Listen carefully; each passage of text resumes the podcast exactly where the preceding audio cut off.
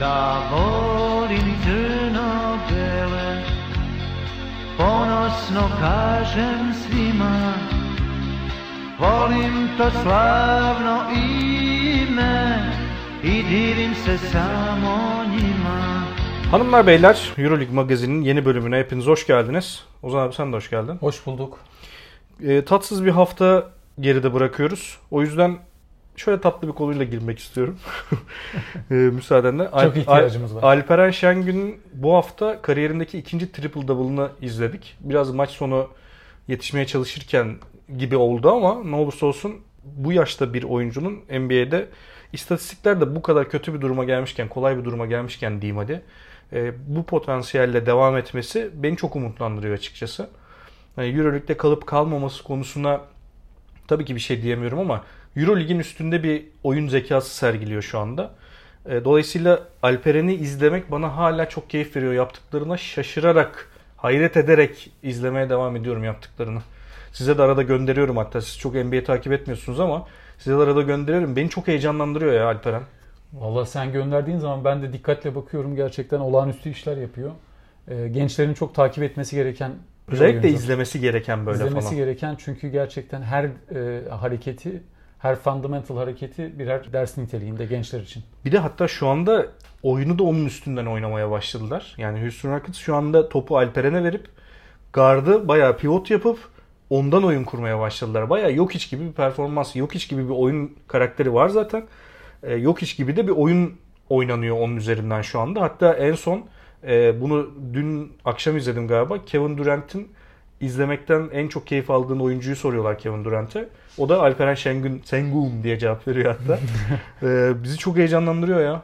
Merakla bekliyoruz. Valla NBA'in en büyük yıldızları Alperen'i konuşuyor. Evet. Bu küçümsenecek bir başarı değil. Tabii Rıdvan Dilmen'e göre gene spor tarihinin en başarılı olayı Ya, NBA'de sorma. falan ama Gerçekten rezaletti. O konuyu hemen unutmak istiyorum. Murat Kosova'nın o çırpınışı. Ya. Hayır ya hani Türk basketbolunda ilk onu almam falan. ya gerçekten fecaatti. Neyse bu tatlı konuyu bitirmek zorundayım. Ama şöyle bağlayacağım. Efes tarafıyla başlamak istiyorum.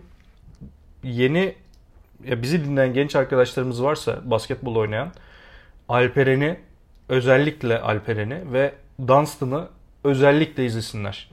Yani Dunstan Alperen konusunda çok fazla bir şey söylemeyeceğim çünkü çok genç bir oyuncu. Daha göreceğimiz çok şey var ama Dunstan konusunda yani rebound nedir? Pozisyon nasıl alınır?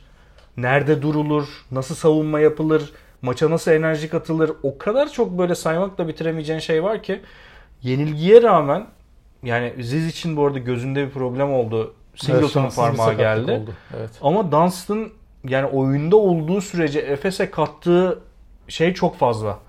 Yani o enerji, o savunma çabası çok iyi ama takımın geri kalanında bir savunma zafiyeti ve problemi var.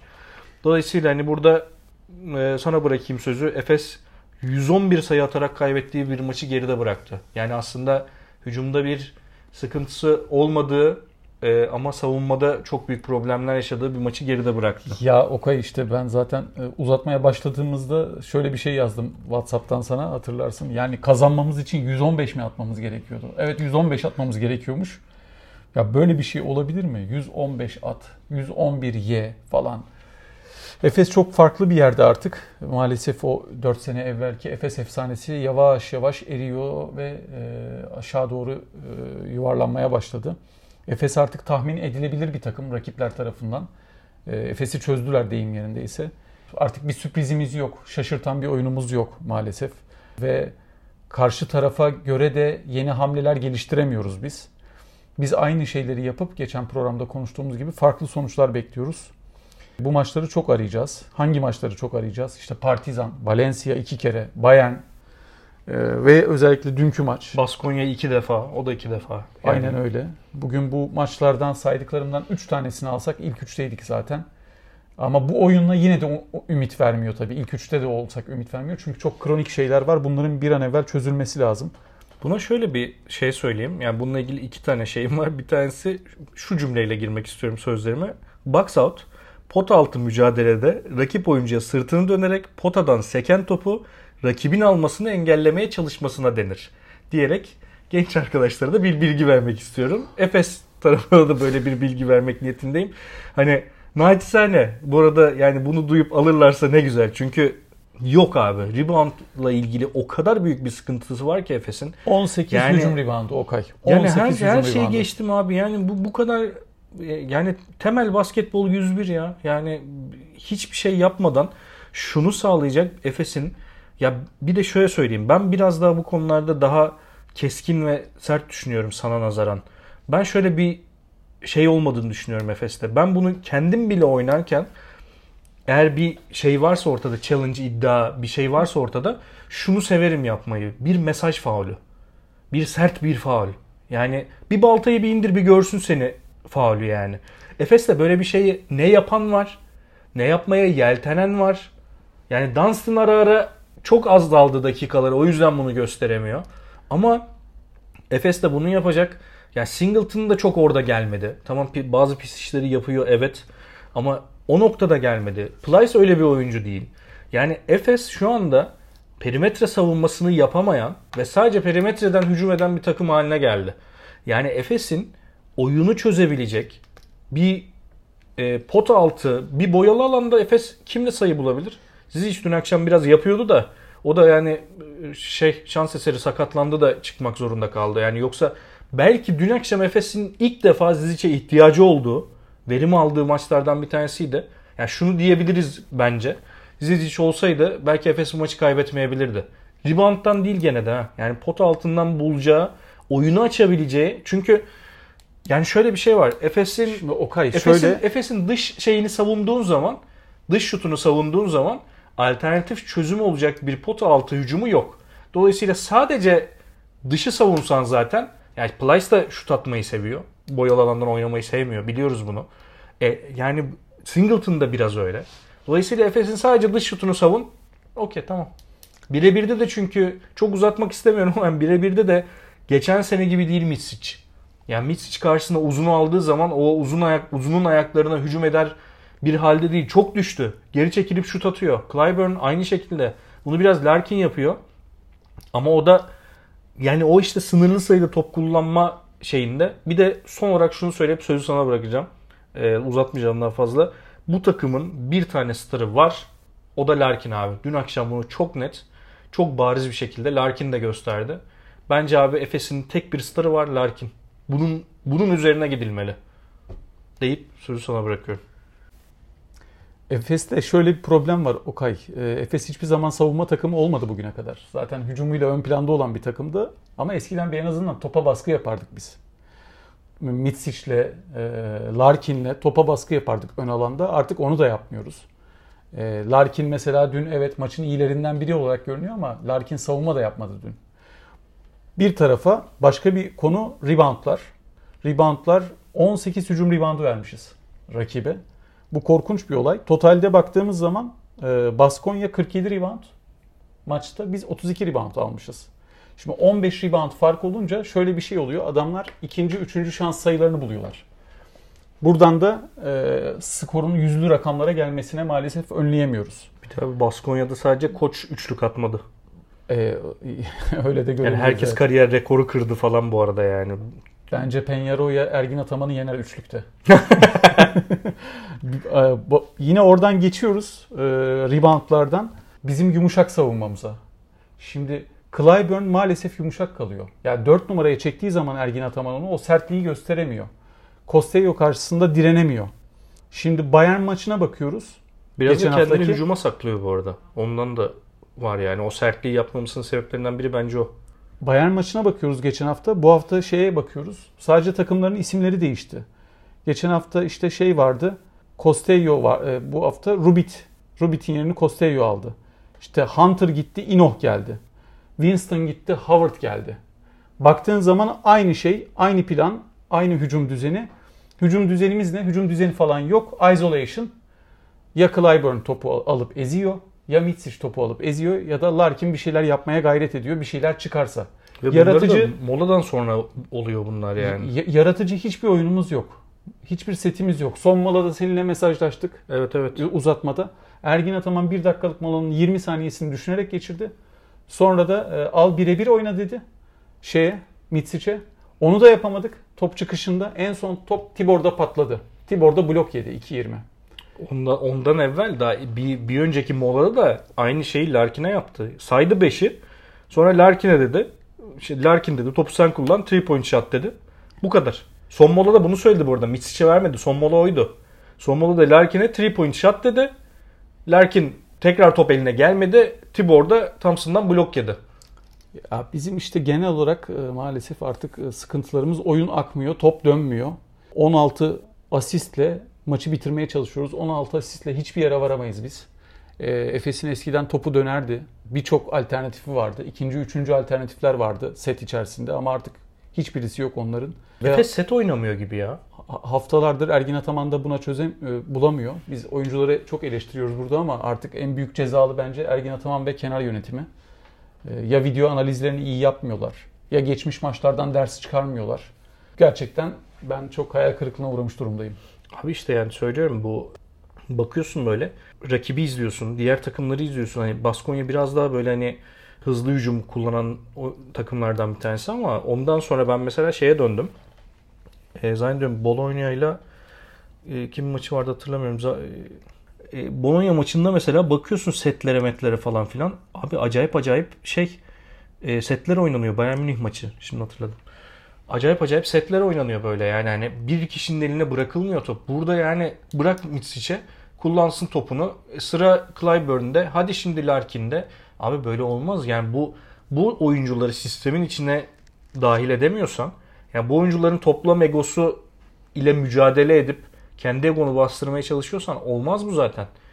Yani bu oyunculara özgürlük bırakacağım diye hadi bakalım Larkin top sende 3 3 sayılık hücum yap demek başka bir şey yani. Bu bence en düzeltilmesi gereken şeylerden bir tanesi bu. Fener şey be- e, özür dilerim Efes uzun zamandır rakiplerinin dayattığı oyunu oynuyor maalesef. Kendi eski karakteristik oyununu oynayamıyor. Daha bir bireysel şeylere kalmış durumda.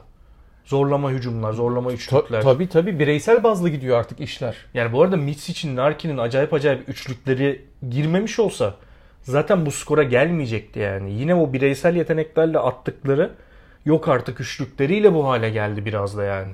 Boboa ekstra oynadı. Ama onun haricinde böyleydi maalesef yani. Şöyle bir durum var maalesef artık e, Ergin Ataman'ın en büyük e, handikapı şu en iyi oyuncular bende ben maçları kazanırım demek yetmiyor. En iyiler sende ama sen bu en iyileri oynatamıyorsun Ergin Ataman. Böyle bir durum var. Sen bana kızıyorsun ama kibir kibir diye al işte gene geldik aynı noktaya yani. Kibirinden oynamıyor, oynatmıyor, oynamıyor ya da neyse yani.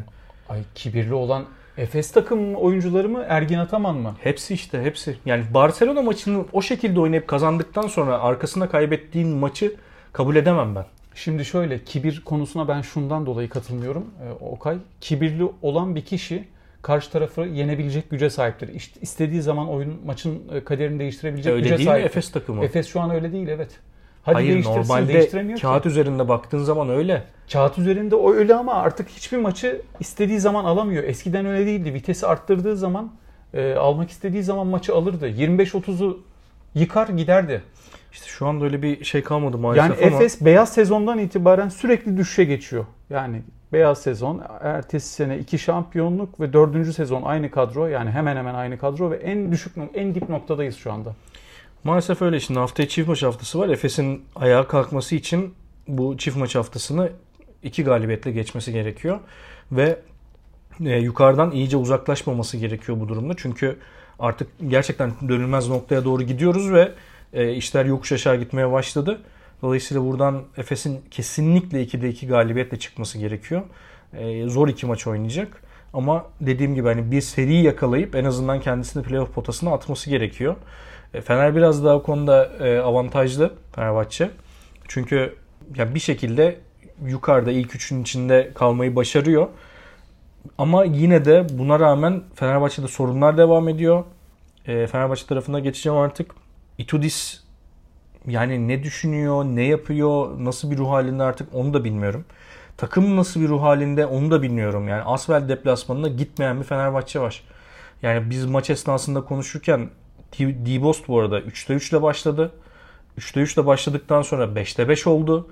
Yani İsmet yazdı işte bir yerde dedi ki hani 10'da 10 olacak hali yok ya bir yerde kaçıracak dedi. Evet kaçıracak bir yerde ve kaçırdı ama rakibi kırdıktan sonra kaçırma, Rakibi kaçırdı. kıramadı ki Fener hiçbir zaman. Hayır hayır şey Asvel Fener'i kırdıktan sonra diyorum yani. Rakibi kırdıktan sonra hani onda 5 at o saatten sonra fark etmez yani. Ya Fener direnemedi bir kere. Fener hiçbir zaman diri, sert, agresif bir e, hali yoktu maçta. Hiçbir zaman da fark 8'in altına da inmedi. Zaten 11-0'la başlayınca hep öyle devam etti aşağı yukarı. Hep aynı farklarla devam etti maç. Fener'deki problem biraz daha farklı tabii. Efes'teki gibi değil. Efes'te muhteşem bir kadro var. Oyun oyun top oynayamıyor Efes. Fener'de ise daha e, dar, kısıtlı bir kadro var. Ama şey, oyuncuları verimli kullanamıyor. Orada koçla ilgili bir sıkıntı var aynı zamanda. Efes'te olduğu gibi. Burada şöyle bir durum var. İşte haftalardır söylediğimiz Kalates takımın tek gardı. Guduric de kötü oynayınca zaten Fener maçların çoğunu kaybediyor.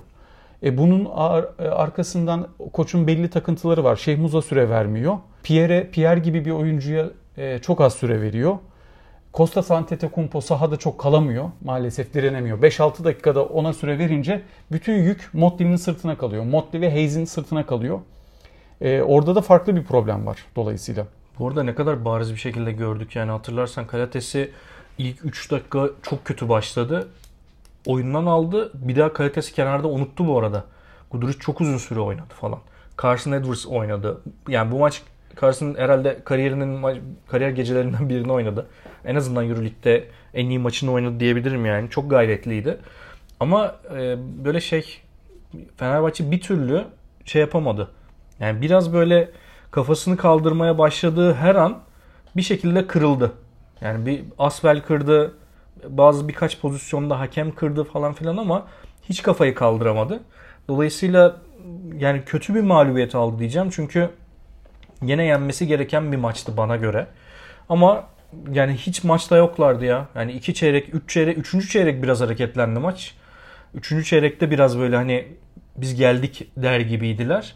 Ama o noktaya kadar hiçbir şekilde maçın içinde değildi takım ya. Çok enteresan yani. Doğru. Ee, Bir de ayrı zamanda Fenerbahçe'nin savunma zaafları da var.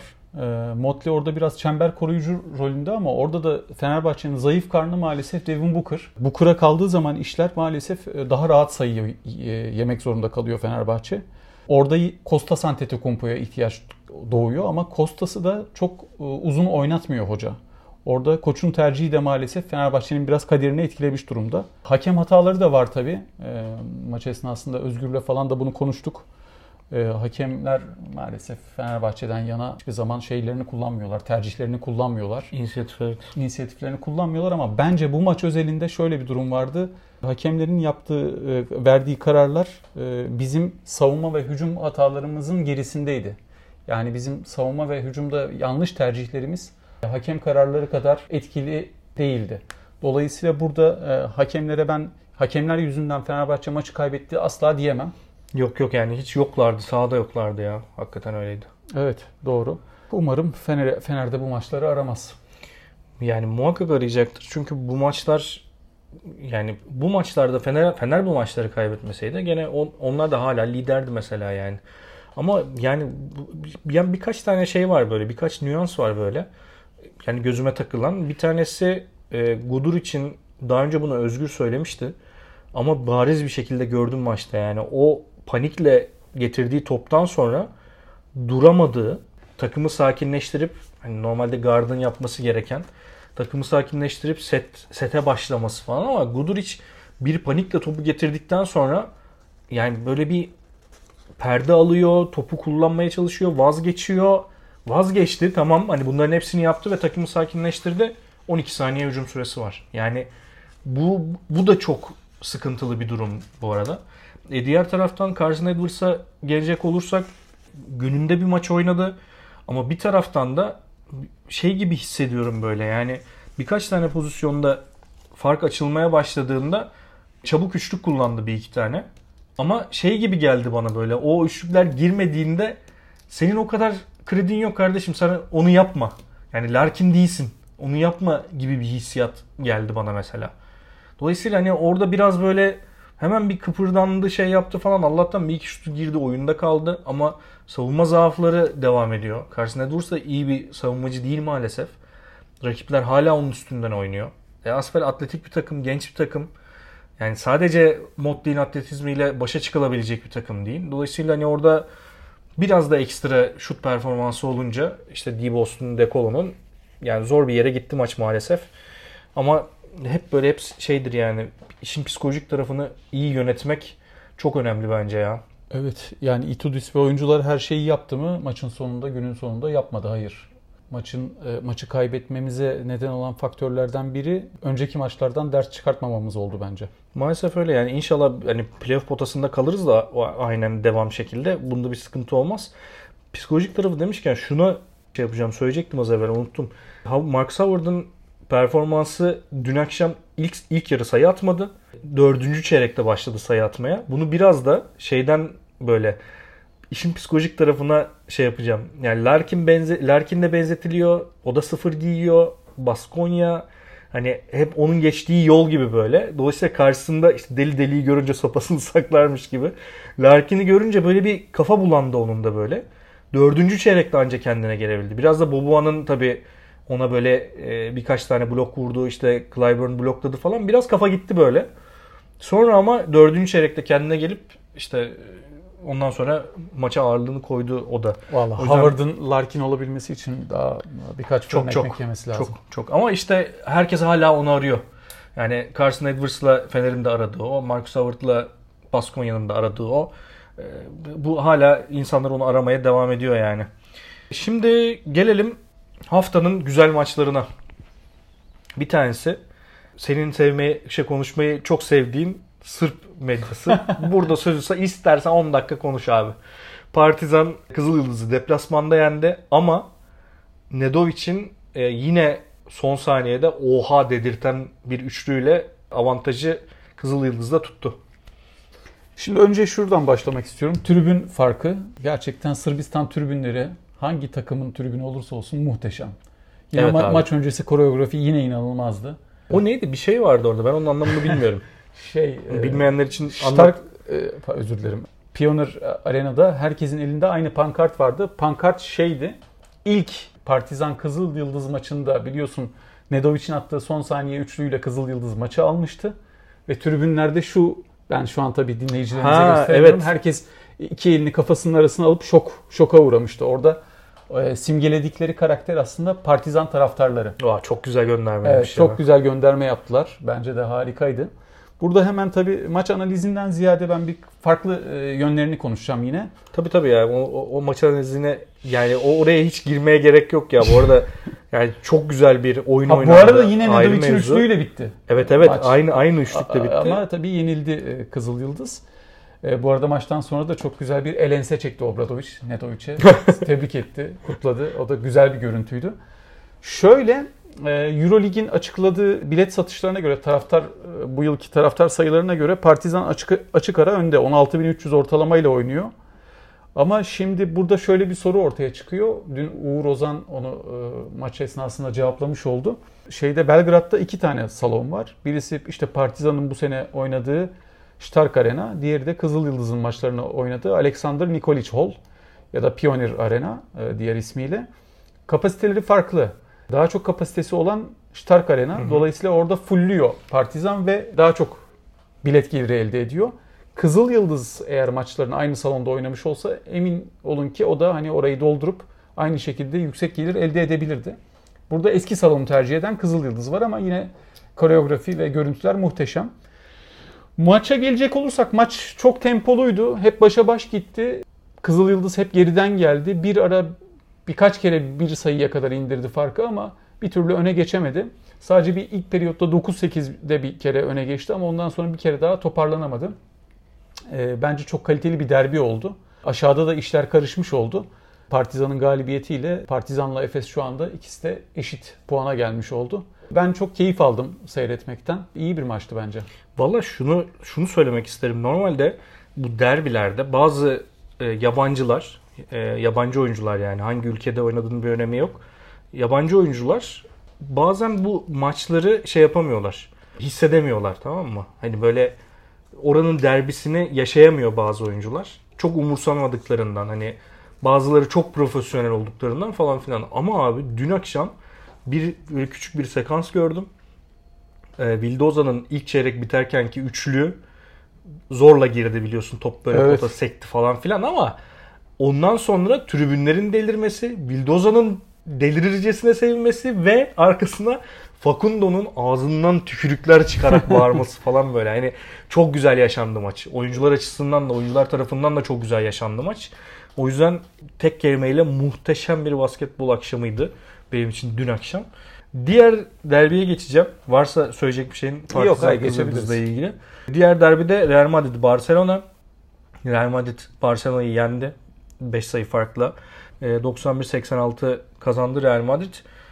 Real Madrid ile ilgili sadece şunu söylemek istiyorum ya. Artık yetti ya. Yani yetti gerçekten Sergio'yu, Rudy Fernandez'i yetti abi bıraksınlar artık şunlar ya.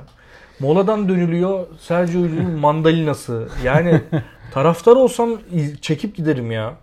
Bu arada yine çok boştu tribünler. Diğer tarafta çünkü Real Madrid Atletico Madrid maçı vardı. Evet. Futbol maçı. Bir de erken başlamış Biraz galiba oranın saatiyle Evet. 7'de başlamış. Evet erken başlamış. Yani bilmiyorum abi ben Real Madrid taraftarı olsam artık şunlar yetti artık da gitsin derim ya. Ya işte o, o kadar güzel bir jenerasyon ki o biliyorsun 1980 jenerasyonu. Çok şey kazandılar. İspanya e, tarihinde, İspanya basketbol tarihindeki birçok başarıyı kazandıran jenerasyon ve o oyuncular ağırlıklı olarak hep Real Madrid'de toplandı. E, Luller, Rodriguez'ler, Rudy Fernandez Rudy falan Fernandez'ler falan. Dolayısıyla onlar tabii bir anda hepsi bırakamıyor. Kademeli olarak bir geçiş süreci var. İşte o geçiş sürecinde Musa'yı kazandı şu anda Real Madrid ama Musa da mesela bir Rudy Fernandez sertliği, yırtıklığı, çirkefliği yok. Çünkü İspanyol değil yani. bir etkenlerinden bir tanesi bu olabilir. Doğru. Bir de e, tabii şey bir numara kolay yetişmiyor.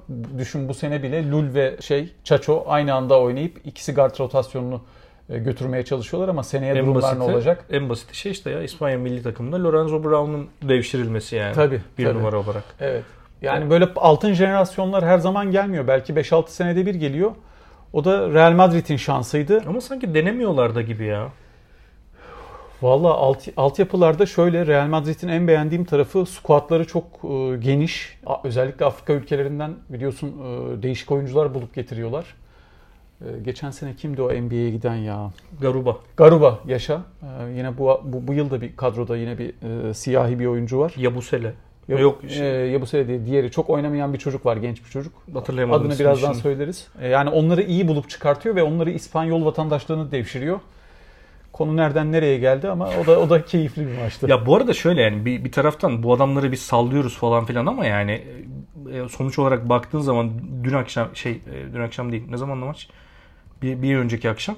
Yani yine maçı alan Sergio Llull'dü bu arada. Yani çok acayip bir sekans oynadı böyle bir anda 6-7 sayı falan filan. Cornelia'yı mı diyorsun acaba? Yok. Yok Corneli oynamadı. Eli John Dia'ya. Doğru. Yaşa. Valla işte yani bu bir taraftan dediğim gibi hani bunları bulmaları güzel tabii ama mesela şeyi kaçırdılar. Doncic'i kaçırdılar. Messi'yi kaçırdılar futbolda. Daha daha tabii. bazılarını yapamıyorlar işte. Valla güzel bir haftayı geride bıraktık. En azından biz basketbol olarak yani Türk takımlarından çok keyifli maçlar izleyemesek de. Ee, Bir de son olarak şeyi söylemek istiyorum. Panathinaikos Zalgiris maçı. Bunun ben farkında değildim. Özgür yazdı. İlk yani ilk yarı ve ikinci yarı skorlarını. İkinci yarı Panathinaikos'a sihirli bir değnek değdi herhalde ya da tehdit edildiler. Deli Başkan senin tabirinle. Y- Şey bir yarıda galiba e, yakalanan en yüksek fark mı ne öyle bir istatistik e, şeye geçmiş, kayda geçmiş. 65-29 falan gibi ikinci yarının skoru öyle E, saçma evet, sapan bir sayı yani evet, hakikaten. evet. Yani orada işte şey geyiği yaptık kendi aramızda. Bu burada farklı bir işler mi dönüyor falan diye ama. Şike falan diye böyle Evet, hatta. evet. Valla işte şey enteresan bir maç olmuş o tarafta da. Tabii izleyemiyoruz bütün maçları maalesef. Çoğu aynı saatte oynandığı için ama yine de herhalde en fazla maç izlediğimiz hafta bu olabilir mi ya? Evet yani biraz daha dengeliydi en azından. 9'da başlayan maçları seyrettik. Sonra Türk takımlarının maçlarını seyrettik. Ve keyifli bir haftaydı. Haftaya çift maç haftası. Fenerbahçe Olympiakos'u ağırlayacak ilk hafta. Önemli Ee, maç. Evet. Efes'te Zalgiris Kaunos'u ağırlayacak. Diğer hafta yani aslında aynı hafta içinde Efes Olympiakos deplasmanına gidiyor. Zor bir deplasman. Fenerbahçe de yine içeride Alba Berlin'i ağırlayacak. Burada benim dediğim şeyi bak görebiliriz. İçeride Zalgiris maçı, dışarıda Olympiakos maçı. Dışarıdaki Olympiakos maçında Efes'in nasıl oynadığını, oynayacağını çok merak ediyorum ben mesela.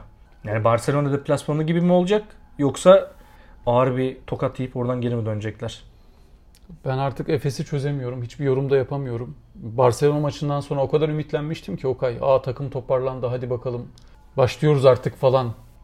Ama tam öyle diyorum. A- e, orta segment B sınıf B sınıf EuroLeague takımlarına yeniliyoruz ya. Gidip Tam A, öyle diyorum bir gülme geliyor böyle. A sınıf takımlara da yeniyoruz. Yani ben anlamıyorum. Gerçi şöyle de bir durum var. Hafızamızı geriye saracak olursak geçen sene bu zamanlar Türkiye Kupası tarihlerinden sonra bir yine şaha kalkmıştı Şubat'tan itibaren. Hani tabii bunlar züğürt tesellisi ama yine takım öyle olur mu bilemiyorum tabii. Bakalım. Valla senin çok kötü bir ruh halinde olduğunu görüyorum. Ee, Türk takımlarının bu E- durumuyla ilgili Efes'in maalesef. yüzü. O yüzden seni şu anda Sergio Llull'un mandalinasıyla uğurlamak istiyorum. Teşekkür ederim. Ağzına sağlık. Senin de.